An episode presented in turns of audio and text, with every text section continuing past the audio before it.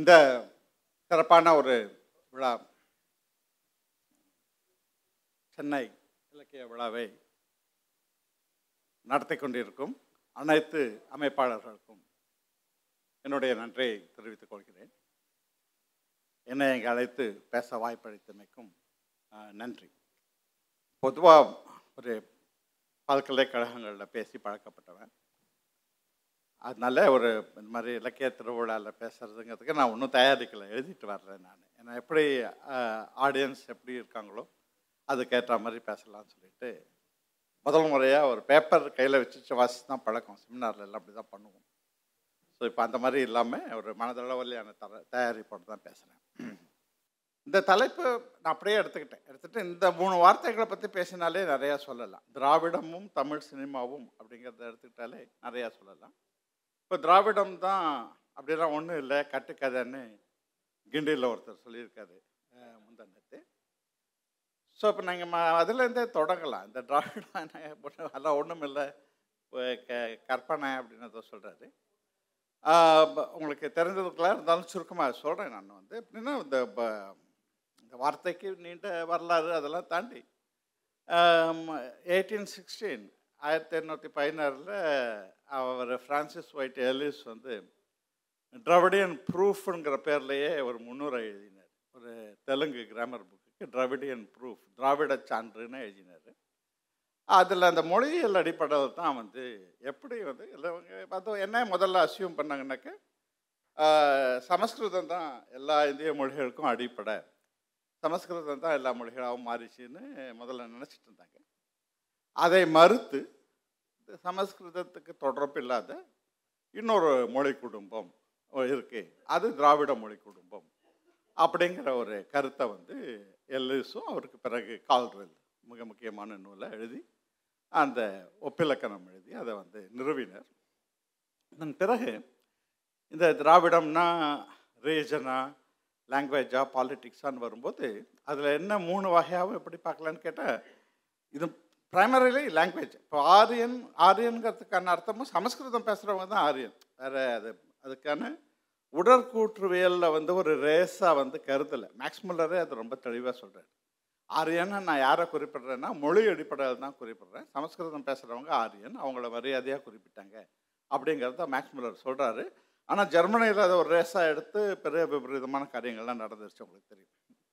ஆனால் இந்தியாவில் வந்து அப்படி அது ரேஸுங்கிறத விட அந்த சான்ஸ்கிரிட் பிராமின் அந்த ஒரு ஐடியாலஜி தான் ஆரியம். முக்கியமாக அந்த ஜாதியம் அந்த வர்ண தர்மத்தை வந்து சமஸ்கிருத மொழியில் தான் எழுதினாங்கங்கிறதுனால ஆரிய கோட்பாடு ஆரியம்ங்கிறது வந்து பார்ப்பனர்கள் உருவாக்கின அந்த ஒரு த வர்ண தர்மத்தை சொல்கிறதா இருக்குது அப்போது அதுக்கு மாற்ற ஒரு பண்பாடு ஏன்னா மொழி குடும்பம் இருக்குன்னா பண்பாடு இருக்குது அப்போ திராவிட பண்பாடுன்னு ஒன்று வந்து அந்த வர்ண தர்ம கோட்பாடும் ஜாதி அடுக்குமுறையும் இல்லாத ஒரு பண்பாடு இங்கே இருந்துச்சு அப்படின்னு சொல்கிறதுக்கான சாத்தியத்தை வந்து அந்த மொழியியல் சார்ந்த கண்டுபிடிப்பு வழங்குது. ஏன்னா தமிழ்லையோ மற்ற மொழிகள்லையோ அந்த வர்ண கோட்பாடை பற்றி எதுவும் எழுதப்படலை. அது எல்லாமே சமஸ்கிருதத்தில் தான் எழுதப்பட்டதுங்கிறதுனால அது முழுக்க முழுக்க அது ஆரியம்ங்கிறது இந்த வர்ண தர்மத்தை பின்பற்றின ஒரு பண்பாடு. அது பார்ப்பனர்கள் தான் அந்த சமஸ்கிருதத்தை பேசக்கூடியவங்க தான் அதை வந்து பண்ணியிருக்காங்கங்கிற மாதிரி ஒரு தெளிவாக நம்மளால் பார்க்க முடியும்.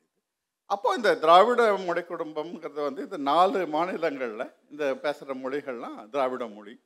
அதனால் தென்னிந்தியாங்கிறது திராவிடம்ங்கிறதும் அதனால் இந்த நாலு ஸ்டேட்டும் சேர்ந்தது. எல்லாமே இந்த நாலு மாநிலங்கள்லையும் திராவிட மொழிகள் பேசுகிறாங்கிறத வச்சு அதை வந்து சொல்ல முடிஞ்சுது. ஸோ இந்த மூணுமே இருக்குது இந்த தென்னிந்தியாங்கிற நாலு மொழி பேசுகிற மாநிலங்கிற பகுதின்னு இருக்குது ஆரியம் இல்லாத ஆரிய வர்ண தர்மம் எல்லாம் கடைபிடிக்காத ஒரு ஒரு பண்பாடு இது அப்படின்னு சொல்கிறதுக்கான வாய்ப்பு இருக்குது அங்கே தான் அரசியல் இருக்குது நம்ம என்ன ஒரு சமத்துவ சமூக சமூகத்தை உருவாக்குறதுக்கு ஒரு திராவிட கருத்தியல்னு உருவாக்கி அதன் மூலமாக நம்ம செய்ய முடியும். அப்போ அந்த பார்ப்பனைய கோட்பாட்டை ஜாதி கோட்பாட்டை மறுக்க முடியுங்கிற ஒரு கான்செப்ட் இருக்குது மூணாவது இந்த லாங்குவேஜ் முக்கியமாக வந்து ஆதாரமாக மொழி இந்த தமிழ் தான் தமிழ் தான் திராவிடம்னு சொல்கிறதும் இருக்குது. அது தமிழ்ங்கிறது தான் திருந்து திரமிழ அப்படின்னு சொல்லி திராவிடம்னு வந்ததுன்னு. ரேயர்சன் அப்புறம் பா- நிறைய பேர் நிறைய ஆராய்ச்சியாளர்கள் அதை வந்து சொல்லியிருக்காங்க. ஸோ இது இந்த சினிமா அப்படிங்கிறத கான்டெக்ட்ல வந்து இந்த திராவிடம் எப்படி வருதுன்னு பார்க்கும்போது நான் ரொம்ப முக்கியமாக ஒரு எளிமையான ஒரு உண்மையை சுட்டி காமிக்கணும்னு நினைக்கிறேன். அதுக்கப்புறமா நம்ம அடுத்தடுத்து ஒரு ரெண்டு மூணு அம்சங்களை தான் இந்த ஒரு நாற்பத்தைந்து நிமிடங்களில் சொல்ல முடியும். அதனால் ஓரளவுக்கு சுருக்கமாக அந்த மூன்று அம்சங்களை மட்டும் சொல்கிறேன் இது ரொம்ப சுவாரஸ்யமான ஒரு உண்மை. இது வந்து உலகத்தில் எத்தனையோ மொழி பேசுகிற மக்கள் இருக்காங்க மக்கள் தொகுதிகள் இருக்காங்க.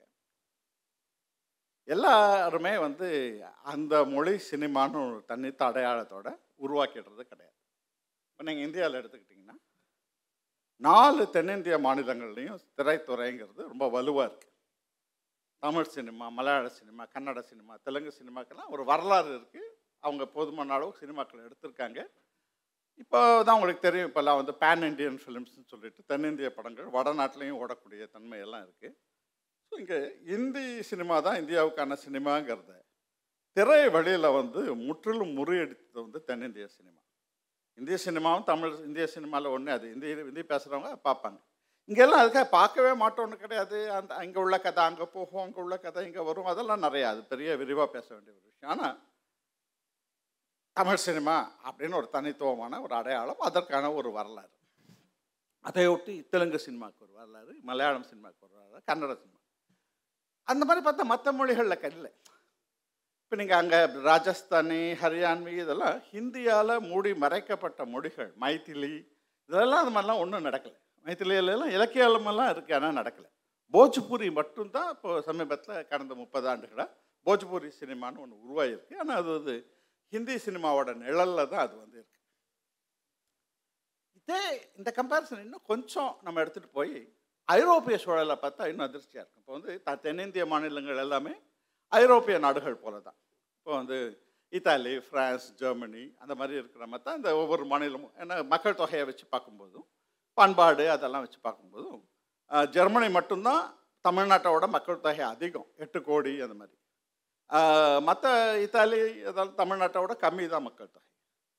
ஸோ நீங்கள் வந்து ஒரு இத்தாலி ஃப்ரான்ஸ் ஜெர்மனி இது எல்லாமே திரைப்பட கலையோட உருவாக்கத்தில் பெரும் பங்கு வகித்த நாடுகள்.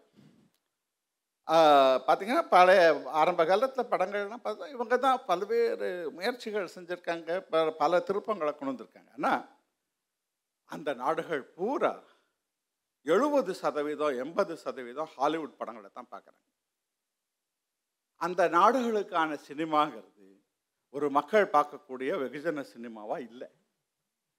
அந்த ஒரு இந்த கலைப்படம் சொல்லக்கூடியதை வந்து எடுக்கலாம். அது வந்து எடுக்கிறாங்க அது நடக்குது நடக்கும் ஓரளவுக்கு ஆனால் ஹாலிவுட் படத்தை பார்க்காம நான் இத்தாலியன் படத்தை தான் பார்ப்பேன். ஃப்ரெஞ்சு படத்தை தான் பார்ப்பேன். ஜெர்மன் படத்தை தான் பார்ப்பேங்கிற மாதிரிலாம் கிடையாது. ஹாலிவுட் படத்தை டப் பண்ணி சம்பாதிக்கிறது இட்டாலியில் பெரிய தொழில். யார் நல்ல டப்பிங் வாய்ஸ் ஆர்டிஸ்ட் அவங்க வந்து டப்பிங் பண்ணி நிறையா பணம் சம்பாதிப்பாங்க. ஏன்னா ஹாலிவுட் படம் தான் அங்கே ஓடும். நான் இத்தாலிக்கு போனப்போ எனக்கு ஒரு ஆசை இருந்தது. இத்தாலியில் ஏன் சினிமா இப்படி ஆச்சு? தமிழில் ஏன் சினிமா இவ்வளோ பெருசாக வளர்ந்துச்சுங்கிறத ஒப்பிட்டு ஆய்வாக செய்யணும்னு நினச்சேன். அதுக்காக இத்தாலிக்கு போய் கொஞ்சம் எனக்கு போதுமான ஃபண்டிங் கிடைக்கல. ஆனால் அங்கே போய் பார்த்தப்போ வந்து உங்களுக்கு ஒரு கடையில் வந்து சினிமா பத்திரிகைன்னு எதுவுமே இருக்காது. ரேக் அடித்து எடுத்தாலும் அதில் ஹாலிவுட் படம் பற்றி பற்றி தான் எடுத்து எழுதியிருப்பாங்க. இத்தாலிய சினிமா பற்றி ஒன்றும் எழுத மாட்டாங்க. அப்படி ஒரு சமாச்சாரமே இல்லாத மாதிரி தான் இருக்கும் அது வந்து. இது எனக்கு ரொம்ப யோசிக்கிறதுக்கு வந்து ரொம்ப சுவாரஸ்யமான ஒரு விஷயமா இருக்குது ஏன்னா நீங்கள் இத்தாலியன் சினிமா பற்றி நீங்கள் ஒரு கலைங்கிற அளவு இத்தாலியன் நியோரியலிசம் கேள்விப்பட்டிருப்பீங்க விக்டோரியா டிசிகா பைசைக்கிள் தீவ்ஸ் அப்புறம் அந்த மாதிரி பெரிய ஃபெலினி அது இது பெரிய பெரிய கதை என்ன சொல்கிறது திரைப்பட இயக்குனர்கள் பெரிய படைப்பு ஆளுமைகள்லாம் இத்தாலியில் இருந்தாங்க. ஆனால் இத்தாலியில் ஒரு சினிமா இல்லை. தேசிய சினிமான்னு அந்த இத்தாலியன் சினிமான்னு ஒன்றும் இல்லை. அது தேசிய சினிமாவோ தேசியம் அது சினிமாவோ மக்கள் சினிமாவோ எதுவுமே இல்லை. தே- சினிமான்னு ஹாலிவுட் தான் ஃபுல்லாக இருக்குது அந்த நிலை இங்கே இப்போ பாலிவுட்னு சொல்கிற ஹிந்தியாவில் தென்னிந்தியாவில் செய்ய முடியாது. செய்ய முடியாது. சிம்பிளி நாட் பாசிபிள் நீங்கள் என்ன வேணால் பண்ணுங்கள் ரிலையன்ஸ் எடு எடுக்கட்டும் அதானி எடுக்கட்டும் ஒன்றும் பண்ண முடியாது. ஏன்? இது ஒரு சுவாரஸ்யமான உண்மை. இதில் வந்து நான் வந்து இப்போ இந்த படத்தோட தரம் குணம் அது நல்ல படமாக கேட்ட அதெல்லாம் நான் பேசலை. நான் வந்து நான் என்னுடைய அணுகுமுறையே மானுடவியலாடனான ஒரு தத்துவார்த்த மானுடவியல் அப்படிங்கிற ஒரு கோரணத்தில் தான் நான் சினிமாவை பற்றி பேசுகிறேன் எழுதுகிறேன் அதில் கலையும் இருக்கும். ஆனால் அது வேறு விதமாக இருக்கும். இப்போ அந்த அந்த மாதிரி இப்போ கலை விமர்சனம் பண்ணுற அந்த மாதிரி மட்டுமே நான் பேச மாட்டேன். ஒவ்வொரு சினிமாவையும் அதனோட கூறுகளை எடுத்து பேசக்கூடிய தன்மை தான் இருக்கும். ஸோ அந்த மாதிரி பார்க்கும்போது முதல் உண்மை. தென்னிந்திய சினிமாக்களின் ரொபஸ்ட் ஹிஸ்ட்ரி அது எப்படி வந்து ஒவ்வொரு சினிமா தனித்தனியாக நிற்குது நான் ஹிந்தி படத்தை வந்து ஒன்றும் பண்ண முடியும் இப்போ இவங்க போய் அங்கே ஹிந்தி படத்துக்கு இவங்களால் ஆபத்துன்னு சொல்லக்கூடிய சூழ்நிலை இப்போ வந்திருக்கு. இந்த pan Indian film south Indian films வந்து ஹிந்தி மார்க்கெட் எல்லாம் பிடிச்சிருவாங்க. நம்ம பாம்பே இண்டஸ்ட்ரி இனிமேல் பலவீனப்பட்டுருன்னு சில பேர் அச்சப்படுற அளவுக்கு ஒரு நிலை இருக்குது இது ஒரு முக்கியமான மானோடவியல் உண்மை. இந்த திரை வழிக்கும் இந்த மொழி சார்ந்த சமூகங்களுக்கும் உள்ள தொடர்பு என்ன? அந்த தொடர்பு வரலாற்றில் எப்படி உருவாச்சுன்னு பார்க்கறது வந்து ஒரு முக்கியமான ஒரு மண்ணுடையல் மண்ணுடவியல் ஆய்வு முறை. அந்த மாதிரி பார்க்கும்போது தான் நம்ம தமிழ்நாட்டோட வரலாறு வந்து தென்னிந்தியாவுக்கு முன்னுதாரணம்னு சொல்லணும். நான் ஸ்டுடியோக்கெல்லாம் மெட்ராஸில் இருந்தது. இங்கே நடந்த மாற்றங்கள்லாம் ஒரு பெரிய அளவுக்கு தாக்கத்தை பல இடங்களையும் ஏற்படுத்தக்கூடியதாக இருந்தது. இதுக்கு ஒரு சின்ன உதாரணம் மட்டும் சொல்லணும்னா இப்போ மலைக்கல்லன் அப்படிங்கிற ஒரு படம் ஐம்பத்தி நாலில் வெளிவந்த படம். அது நாமக்கல் ராமலிங்கம் நாவலாக எழுதி சிறையில் இருக்கும்போது அவர் அதை எழுதினார் நாற்பத்தி நாலில் பப்ளிஷ் ஆச்சு. அப்புறம் ஐம்பதுகளில் அதை படமாக எடுக்கலாம்னு சொல்லிட்டு கோயம்புத்தூரில் பரிசுராஜா ஸ்டுடியோ ஸ்ரீராமில் முடிவு பண்ணுறாரு அப்போ கலைஞர் தான் ரொம்ப முக்கியமான கதாசிரியர் நாவல் இது வசனம் எழுதக்கூடியவர்.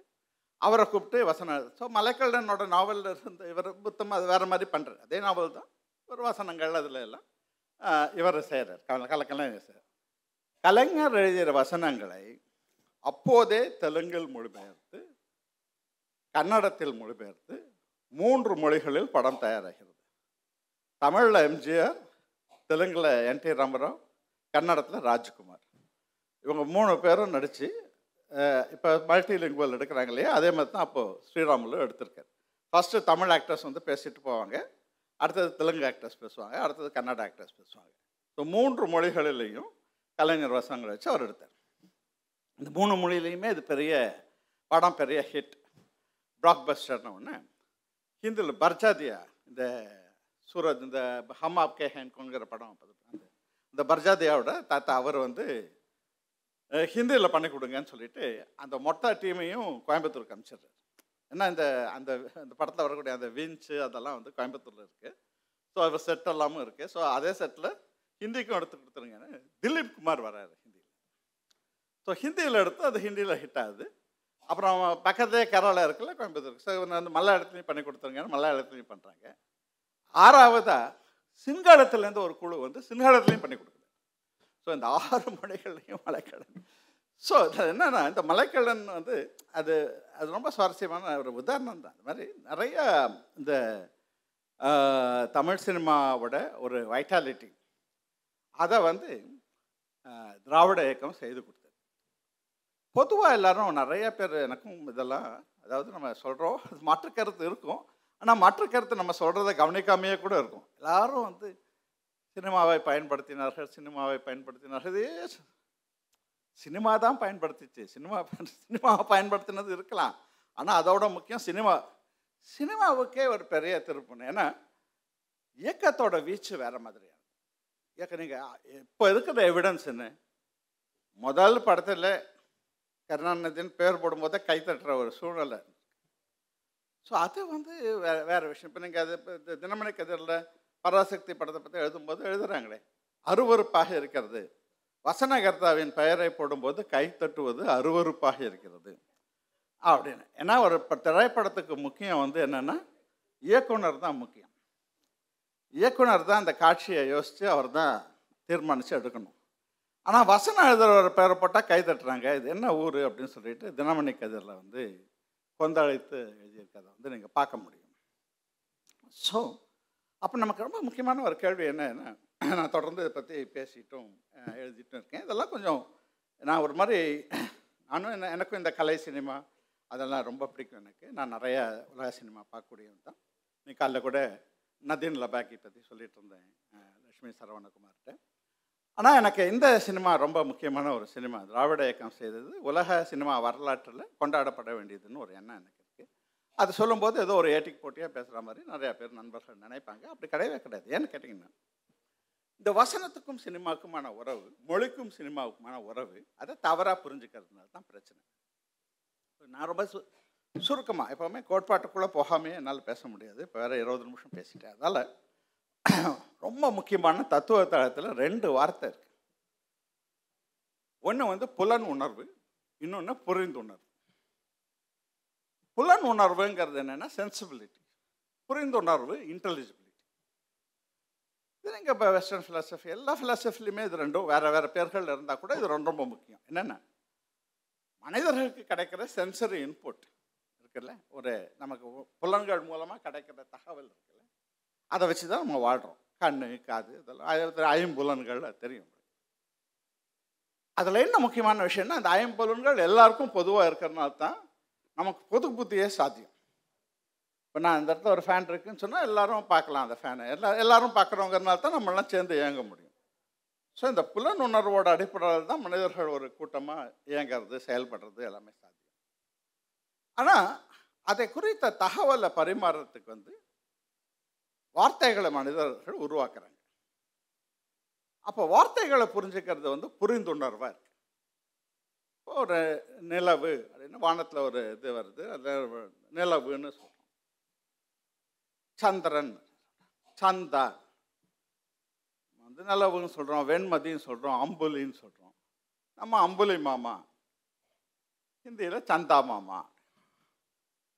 ஸோ இப்போ வந்து வார்த்தை வேற பொருள் ஒன்று தான் ஸோ அப்போ அந்த புரிந்துணர்வு வந்து என்னென்னா அது மனிதர்களோட செயல்பாட்டை பன்மடங்கு வீரியமானதை மாற்றுது ஏன்னா மொழியை வச்சு தானே எல்லாம் பண்ணுறோம் எழுதுகிறோம் செய்கிறோம் ஒருத்தருக்கு ஒருத்தர் தொடர்பு கொள்கிறோம் பேசுகிறோம் ஸோ இப்போ மொழி வந்து மிகப்பெரிய பங்கு எடுக்கும்போது புரிந்துணர்வோட பங்கு வந்து நிறைய இருக்குது புலனுணர்வு தான் பேசிக் ஆனால் புரிந்துணர்வு ரொம்ப முக்கியமானது. திரைப்பட கலை உள்ளே நுழையும் போது ரொம்ப ஆச்சரியமான ஒரு விஷயம் நடக்குது. என்னென்னா காட்சிகளை வச்சே கதை சொல்கிறது முதல்ல வந்தப்போ சைலண்ட் ஃபிலிம் ஸோ ஒரு காட்சியை காமிச்சிட்டு இன்னொரு காட்சியை காமிச்சா ரெண்டு காட்சியும் தொடர்பு பிடிச்சி ம புரிஞ்சுக்குவாங்க. இப்படி ஒரு சாத்தியம். அதாவது என்னென்னா புலன் உணர்வு தளத்திலேயே மொழி போல இயங்குதோ அப்படிங்கிற ஒரு மயக்கம். ஆனால் அது மொழி இல்லைங்கிறது தான் என்னுடைய கட்சி. ஆனால் மொழி போல ஏன்னா திட்டவட்டமாக இருக்காது. எப்படின்னு கேட்டிங்கன்னா அந்த குலேஷவ்னு ஒரு எக்ஸ்பெரிமெண்ட் பற்றி கேள்விப்பட்டிருக்குமே அதெல்லாம் நான் ரொம்ப சொல்லக்கூடாது. ஏன்னா விரிக்கல் பெருகும்னு சொல்லுவாங்க. அவர் என்ன பண்ணாருன்னா ஒரு ஆக்டரை நிற்க வச்சுட்டு ஒரு அந்த ஆக்டரோட மூஞ்சு அதுக்கப்புறம் வந்து ஒரு சூப் போல் காமிப்பார் அதே மூஞ்சு அதுக்கப்புறம் ஒரு அழகான பொண்ணை காமிப்பார் அதே முகம் அதுக்கப்புறம் வந்து ஒரு காஃபின் சவப்பெட்டியை காமிச்சார் இதை மூணு ஆடியன்ஸுக்கு காமிச்சாங்க. அந்த சூப்பர்லோட காமிச்ச ஆடியன்ஸ் சொன்னாங்க அவருக்கு ரொம்ப பசிக்குது அவர் மூஞ்சிலே அது தெரியுது. அந்த பெண்ணோட இருக்கிறத கா பார்த்தவங்கெல்லாம் அவரை ஆசைப்படுறாரு அந்த பொண்ணை பார்த்து. அப்படின்னு சொன்னாங்க. சவப்பெட்டியோட பார்த்தவங்கெல்லாம் அவர் ரொம்ப துக்கமாக இருக்கார் யாரோ அவருக்கு வேண்டப்பட்டவங்க இறந்துட்டாங்கன்னு அதே முகம் தான் அந்த ஆக்டருக்கு முகத்தில் உணர்ச்சியே வராதான் அந்த மாதிரி ஒரு ஆளை தான் வச்சு அவர் நிறுத்தார் ஸோ ஒரு பிளாஸ்டிக் ஃபேஸ் வித்தவுட் எமோஷன்ஸ் ஆனால் readers thought there were audiences thought there were emotion because அது என்ன பிம்பத்தோட ஜக்ஸ்டப்போஸ் ஆகுதோ அதை வச்சு பார்த்தாங்க. ஸோ இது வந்து ஒரு மொழி மாதிரி ஒரு பர்ஃபெக்டான கம்யூனிகேஷன் இல்லை. ஆனால் விஷுவலை வச்சு ஏதோ ஒன்று சொல்லலாம். இதனால இன்னைக்கு வரைக்கும் ஒரு குழப்பம் என்னன்னு பார்த்தீங்கன்னா cinema is a visual medium cinema விஷ விஷுவல் மீடியம் சொல்லிகிட்டே இருப்பாங்க. ஆமாம் அது விஷுவல் மீடியம் தான். ஆனால் அதுக்காக வசனம் இருக்கக்கூடாதுன்னு கிடையாது. ஏன்னா சினிமாவில் வசனம் சேரும்போது அந்த மீடியத்தோட பொட்டன்சி ரொம்ப அதிகமாக அது அதுவும் கலை தான். வசனமும் கலை தான். இசையை சேர்த்தா கலை பாட்டை சேர்த்தா கலை நடனத்தை சேர்த்தா கலை. ஏன் வசனத்தை சேர்த்தா மட்டும் கலை இல்லை? அதுவும் கலை தான்.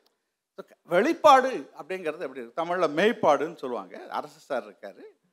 கரெக்ட் மீ நான் தமிழில் படிக்கலை இன்னும் அதெல்லாம். ஆனால் அந்த வார்த்தை எனக்கு பிடிக்கும் மெய்ப்பாடுன்னு. இது ஒரு வகையான மெய்ப்பாடு. வசனம் பேசுறது மூலமாக உணர்ச்சிகளை திரையில் வெளிப்படுத்துவது ஒரு விதமான மெய்ப்பாடு தானே?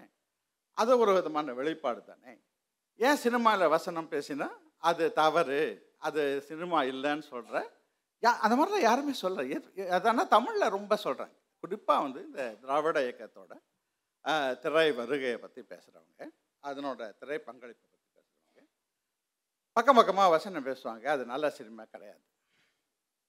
அது மாதிரிலாம் எப்படி சொல்ல முடியும்? பக்கம் பக்கம் வசனம் மக்கள் பார்க்குறாங்க. அவங்களுக்கு அதுலேருந்து ஒரு சில சிந்தனைகள் கிடைக்குது. என்ன எதுவுமே எந்த புலன் உணர்வுமே நமக்கு வந்து ஒரு உணர்வு தாக்கமாக வருது. அது வெறும் உணர்ச்சியாக கடந்து போகலாம் சிந்தனையாகவும் மாறலாம். திராவிட இயக்க சினிமா வந்து சிந்தனையாக மாறினது தான் வரலாறு. அதுக்கு தான் நிரூபணம் இருக்கேன் ஸோ அது நீங்கள் அப்போ செய்திருக்கு சமூகத்தில் ஒரு பயன் விளைவித்திருக்கு. மக்களுக்கு பேசுகிற ஒரு ஆசை பேசுகிற ஆங்கிலத்தில் இந்த எனன்சியேட்டரி சப்ஜெக்ட் நமக்கு இருக்கிற ஒரு குறைகளை கூட நமக்கு இருக்கிற ஒரு உணர்ச்சியை கூட வெளிப்படுத்த தெரியாமல் இருப்பது. இன்னும் அது வந்து அதான் குரலற்றவர்கள் குரலாய் அப்படின்னு சொல்கிறேன் குரலற்ற குரல் குரல் குரல் ஆனால் குரல் அவங்களுக்கே வேணும். குரலை கொடுத்தது. குரலை கொடுக்கறது என்ன கத்துறதா? இல்லை. பேசக்கூடியது. இந்த திரையில் இவங்கெல்லாம் பேசினப்போ பராசக்தியில் சிவாஜ் கணேசன் பேசினப்போ வேலைக்காரையில் கேஆர் ராமசாமி பேசும்போது பேச்சு மனோகரா எல்லாத்துலேயும் இந்த பேச்சு வந்து பேசலாம் நம்ம இதை வெளிப்படுத்தலாம் அப்படிங்கிற ஒரு சாத்தியம் ஒரு மொழியின் சாத்தியம் அது. பார்த்திங்கன்னா இதெல்லாம் ஒரு நேர்கோட்டில் வருது. திராவிட இயக்கம் அதனோட சிந்தனை இந்த மொழியின் பயன்பாடு தமிழ் அப்படிங்கிற மொழியை பர்ஃபார்ம் பண்ணி காமிக்கிறது. பர்ஃபார்மேட்டிவாக தான் தமிழ். கேளுங்க இந்த தமிழ். கேட்குறது. அந்த தமிழை கேட்கும்போது தான் தமிழ்னா என்னன்னு புரியும். ஏன்னா எத்தனை பேர்? படித்தவங்க சதவீதம் எத்தனை பேர்? சுதந்திரம் வாங்கும்போது படித்தவங்க சதவீதம் வந்து ஒரு டேட்டா மாறி மாறி கிடைக்குது. மிஞ்சி மிஞ்சி போனால் பதினஞ்சு சதம் அவங்களுக்காக மட்டும் எப்படி? எத்தனை படம் பார்க்கக்கூடிய அத்தனை ஜனங்கள் வந்து எழுத படிக்க தெரியாதவர்கள். அப்போ தமிழ் மொழி எப்படி போகும்? எந்த பர்ஃபார்மன்ஸ் மூலமாக போகும்? இதுதான் பர்ஃபார்மன்ஸ் சினிமா வந்து இன்னொரு விதத்தில் உங்களுக்கு ரொம்ப யூனிக் யோசிச்சு பார்த்தீங்கன்னா வந்து நான் சொல்கிறது எதுவுமே புதிய செய்தியை நான் சொல்லலை. ஆனால் தெரிந்த செய்தியை தான் சொல்கிறேன் ஆனால் ஒரு தொகுத்து சொல்கிறேன் சினிமாக்கு முன்னாடி வந்து அத்தனை ஜனகவனத்தை சேர்ந்து பார்க்கறதுங்கிற வா வாய்ப்பே கிடையாது. உங்களுக்கு நாடகம் இருக்குது ஆனால் நாடகம் வந்து ஒவ்வொரு ஊரில் நடக்கும்போதும் ஒவ்வொரு நாள் நடக்கும்போதும் அது வேற வேற பெர்ஃபார்மன்ஸ் தான். ஒரு நாள் இந்த மாதிரி வசனம் பேசுகிற நடிகர் மறுநாள் பேசும்போது அது கொஞ்சம் சுணக்கமாக பேசலாம் அதோட சிறப்பாக பேசலாம். அது ஒவ்வொரு நாளும் நிகழக்கூடியது தான் அது வந்து. நீங்கள் இது மாதிரி எல்லாத்தையுமே எடுத்து பாருங்க. சினிமா தான். அதே பிரதி எத்தனை லட்சம் பேர் ஒரு கோடி பேருக்கும் ஒரே படம். இது வந்து கிராமஃபோனில் நடக்குது. ஆனால் கிராமஃபோன் இசை. அது வந்து பதிவு செய்யப்பட்ட இசை. ஆனால் சினிமா பதிவு செய்யப்பட்டிருந்தாலும் நம் கண் முன்னால் நிகழ்வது. ஏன்னா உங்களுக்கு கட்டின அறுத்து விட்டாக்க படம் நின்றும் இல்லை so the the images move in front of our eyes so நம்ம முன்னாடி அசையும் பிம்பங்கள் நம் முன்னாடி நிகழக்கூடியதான? அதே நிகழ்ச்சி பல லட்சம் பேருக்கு முன்னாடியே நிகழக்கூடியது. அப்படிங்கும்போது cinema in itself is a metaphor of democracy இது வந்து மக்களாட்சியின் உருவகம் சினிமா ஸோ இது நான் சொன்னதுன்ட்டு இல்லை. இதை சொன்னது வந்து வால்டர் பெஞ்சமின். ரொம்ப பிரமாதமான வார்த்தைகளை சொல்லியிருக்காரு. எனக்கு அதுக்கான அவகாசம் இருக்காது. ஒர்க் ஆஃப் ஆர்ட் இந்த ஏஜ் ஆஃப் மெக்கானிக்கல் ரீப்ரொடக்ஷன் ஒரு புகழ்பெற்ற கட்டுரை இருக்குது அது என்னோட கதாநாயகனின் மரணம் நூலில் அதை பற்றி கொஞ்சம் விவாதிச்சிருக்கேன். ஸோ இது ஒரு பெரிய ரேடிக்கல் இன்டர்வென்ஷன் மனிதர்களுடைய புலன் உணர்வு களத்தில் சினிமா ஒரு புரட்சிகர இடையீடு அது மக்களாட்சி சார்ந்த இடையீடு. அதனால இப்படி ஒரு பிற்காலனைய சமூகம் எழுத படிக்க தெரியாத மக்கள் நிறையா இருக்கிற ஆனால் ஓட்டு போடும் உரிமையை பெற்றுவிட்ட ஒரு சமூகத்தில் வந்து இந்த மொழியை நிகழ்த்தி காட்டுறது அத்தனை ஜனங்களுக்கும்.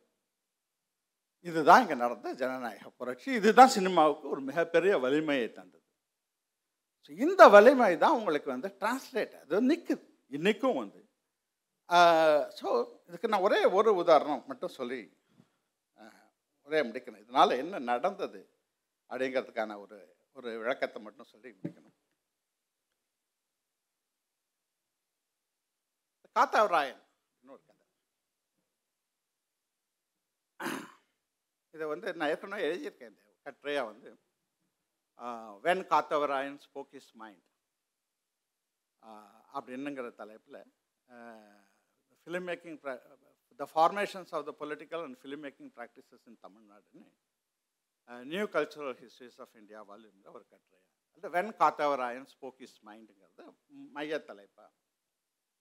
எதென்ன காரணம்னு கேட்டிங்கன்னா இந்த காத்தவராயன் பாடம் முதல்ல வருது. பியூ சின்னப்பா நடிச்சு வருது நாற்பத்தி ரெண்டுன்னு நினைக்கிறேன். அந்த காத்தவராயன் வந்து திராவிட இயக்கம் சினிமாவுக்கு வரத்துக்கு முன்னாடி இந்த வசனம்ங்கிற திருப்புமனை வரத்துக்கு முன்னாடியான படம். முழுக்க முழுக்க பாடல்கள். சந்தோஷம் வந்தாலும் பாடுவாங்க துக்கம் வந்தாலும் பாடுவாங்க சிரித்தாலும் பாடுவாங்க. அந்த ஒரு முப்பது பாட்டு முப்பத்தஞ்சு பாட்டு அந்த மாதிரி ஒரு படம். பியூசனப்பா அவரே பாடுவார் நல்ல புகழ்பெற்ற நடிகர். ஸோ அந்த படத்தில் இந்த கதை உங்களுக்கு தெரிஞ்சிருக்கும்னு நினைக்கிறேன். அது ஒன்றும் இல்லை. அது வந்து ஒரு வே வேடர் குலம் அது மாதிரி ஏதோ ஒரு தீண்டப்படாத ஒரு சமூகத்தை சேர்ந்த காத்தவராயன். அரசனுக்கு மகளாக வளர்கிற ஒரு பிராமண பெண் வந்து ஆரியமலை. அந்த ராஜகுருவான ஒரு பார்ப்பனருக்கு பிறக்கிறது தான் ஆரியமலை. ஆரியமாலா வந்து இளவரசியாக வளர்றா. அவள் காட்டுக்கு போகும்போது காத்தவராயனை சந்தித்து அவங்களுக்குள்ள ஒரு காதல் காத்தவராயனுக்கு அவன் அவனுக்கு சில மந்திர தந்திரங்கள் வேறு உண்டு. அதில் பூர்வ கதையும் உண்டு. அது என்னென்னா காத்தவராயன் வந்து சிவனோட மகன். ஒரு தவறு செய்ததுனால சிவனால் தண்டிக்கப்பட்டு காத்தவராயனா அவன் பிறந்தான். அதனால் அதனால அவன் அவனுக்கு மோட்சமே வந்து இந்த திருப்பி அவன் போகணும். எங்கள் மேல் உலகத்துக்கு போகணுங்கிறது தான். ஸோ அதுக்கு நடுவில் தான் இந்த காதல் வருது. இதில் என்னென்னா காத்தவராயன் பிறந்த அதே நேரம் ஊர் கொடியில் ஒரு கழுமரம் வருது. ஸோ அது வந்து ஒரு ஓமன். ஸோ அவன் பிறக்கிறான் அவனை ஏற்றப்படக்கூடிய கழுமரமும் வருது.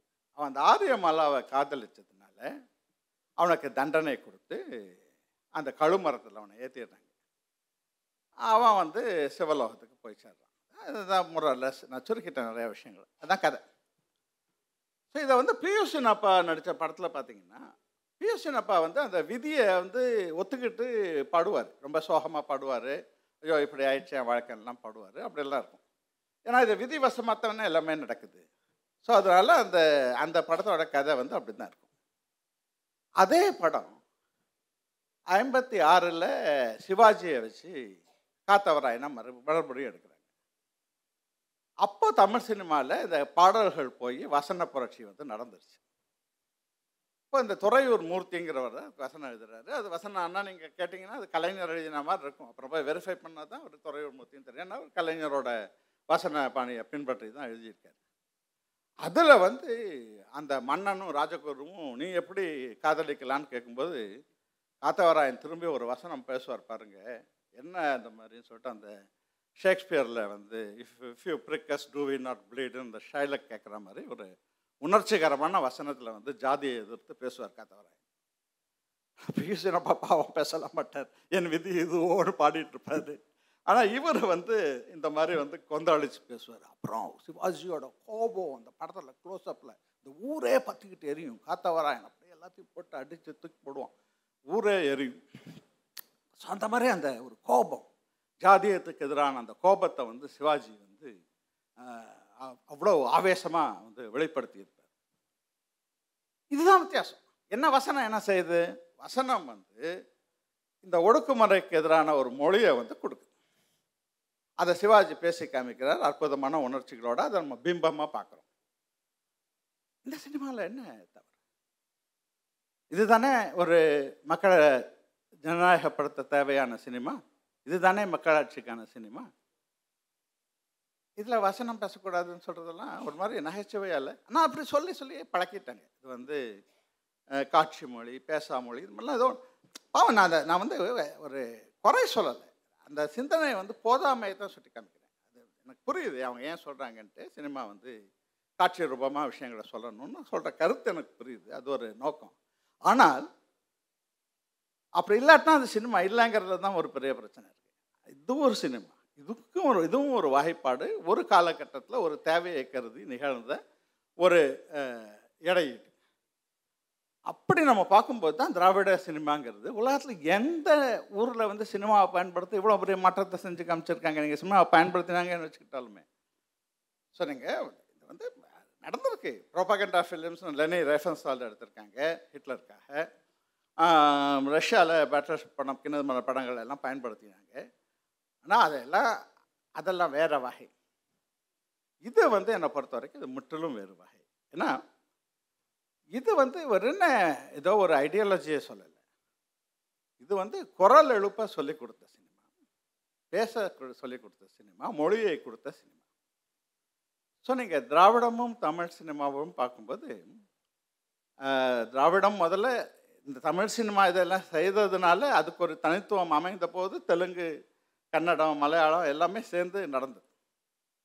அதனால தான் தென்னிந்திய சினிமா வந்து ஒரு வலுவான திரைப்பட தொழிலாக வந்து எல்லா இடத்துலையும் ஊன்றி நின்னது மட்டும் இல்லாமல் இன்றைக்கி தொடர்ந்து இருக்குது அதுக்காக நான் இதில் இதில் நடக்கிறது எல்லாமே ரொம்ப நல்ல விஷயம். அது நிச்சயமாக கிடையாது. எத்தனையோ விமர்சனங்கள் நம்ம செய்யணும். தொடர்ந்து கடுமையாக விமர்சனம் பண்ண வேண்டிய விஷயங்கள்லாம் நிறையா நடந்துக்கிட்டு தான் இருக்கும். வெகுஜன விஷயங்கள்லாம் அப்படி தான் வெகுஜன சினிமா வெகுஜன அரசியல்னால் அதில் வந்து விமர்சனத்தை செய்யாமல் இருக்க முடியாது. ஆனால் அது எல்லாமே மக்களாட்சியின் பார்ப்பட்டதுங்கிற கருத்தோடு சேர்ந்து தான் நம்ம செய்யணும். ஸோ அப்படி நம்ம பார்க்கும்போது ஒரு மானுடவியல் கோணத்தில் பார்க்கும்போது இந்த திராவிட கருத்தியலும் அந்த திராவிட கருத்தியல் காரணமாக உருவான தமிழ் சினிமாவும் உலக அளவில் மிக முக்கியமான ஒரு கதையை ஒரு வரலாற்று பக்கத்தை எழுதியிருக்கின்றன.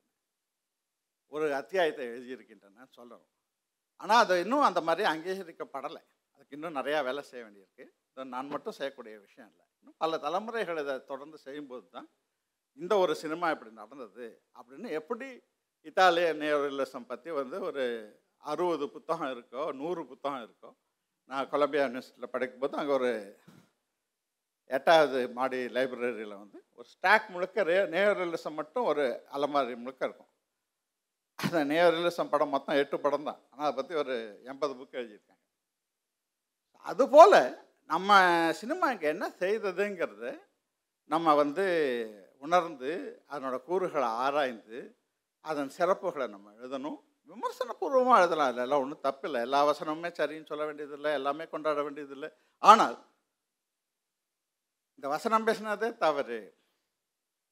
அது சினிமா இல்லைன்னு சொல்லக்கூடிய ஒரு மாயையிலேருந்து விடுபடணும். அந்த மாதிரி எதுவும் இல்லை. எந்த ஒரு திரைப்பட கோட்பாடும் அப்படி செய்ய வேண்டிய தேவையே கிடையாது. வசனத்தின் பேசும்போது அந்த முகத்தில் தெரியும் உணர்ச்சி சினிமா. அந்த உணர்ச்சியின் மூலமாகத்தான் என்ன நடக்குது? த எனன்ஷியேட்ரி சப்ஜெக்ட்னு சொல்கிற குரல் எழுப்பும் மனிதன் வந்து பிறக்க முடியும். ஸோ அதனால் இங்கே நடந்திருக்கக்கூடியது மிகவும் குறிப்பிடத்தக்க சாதனைங்கிறது தான் என்னோட வாதம். என்னால் என்ற அளவு நான் அப்பப்போ எழுதிக்கிட்டு இருக்கேன். இன்னும் தொடர்ந்து எழுதுவேன். நூலாகவும் கட்டுரையாகவும் இந்த கருத்துக்களை வந்து நான் தொடர்ந்து சொல்லிகிட்டு இருக்கேன்.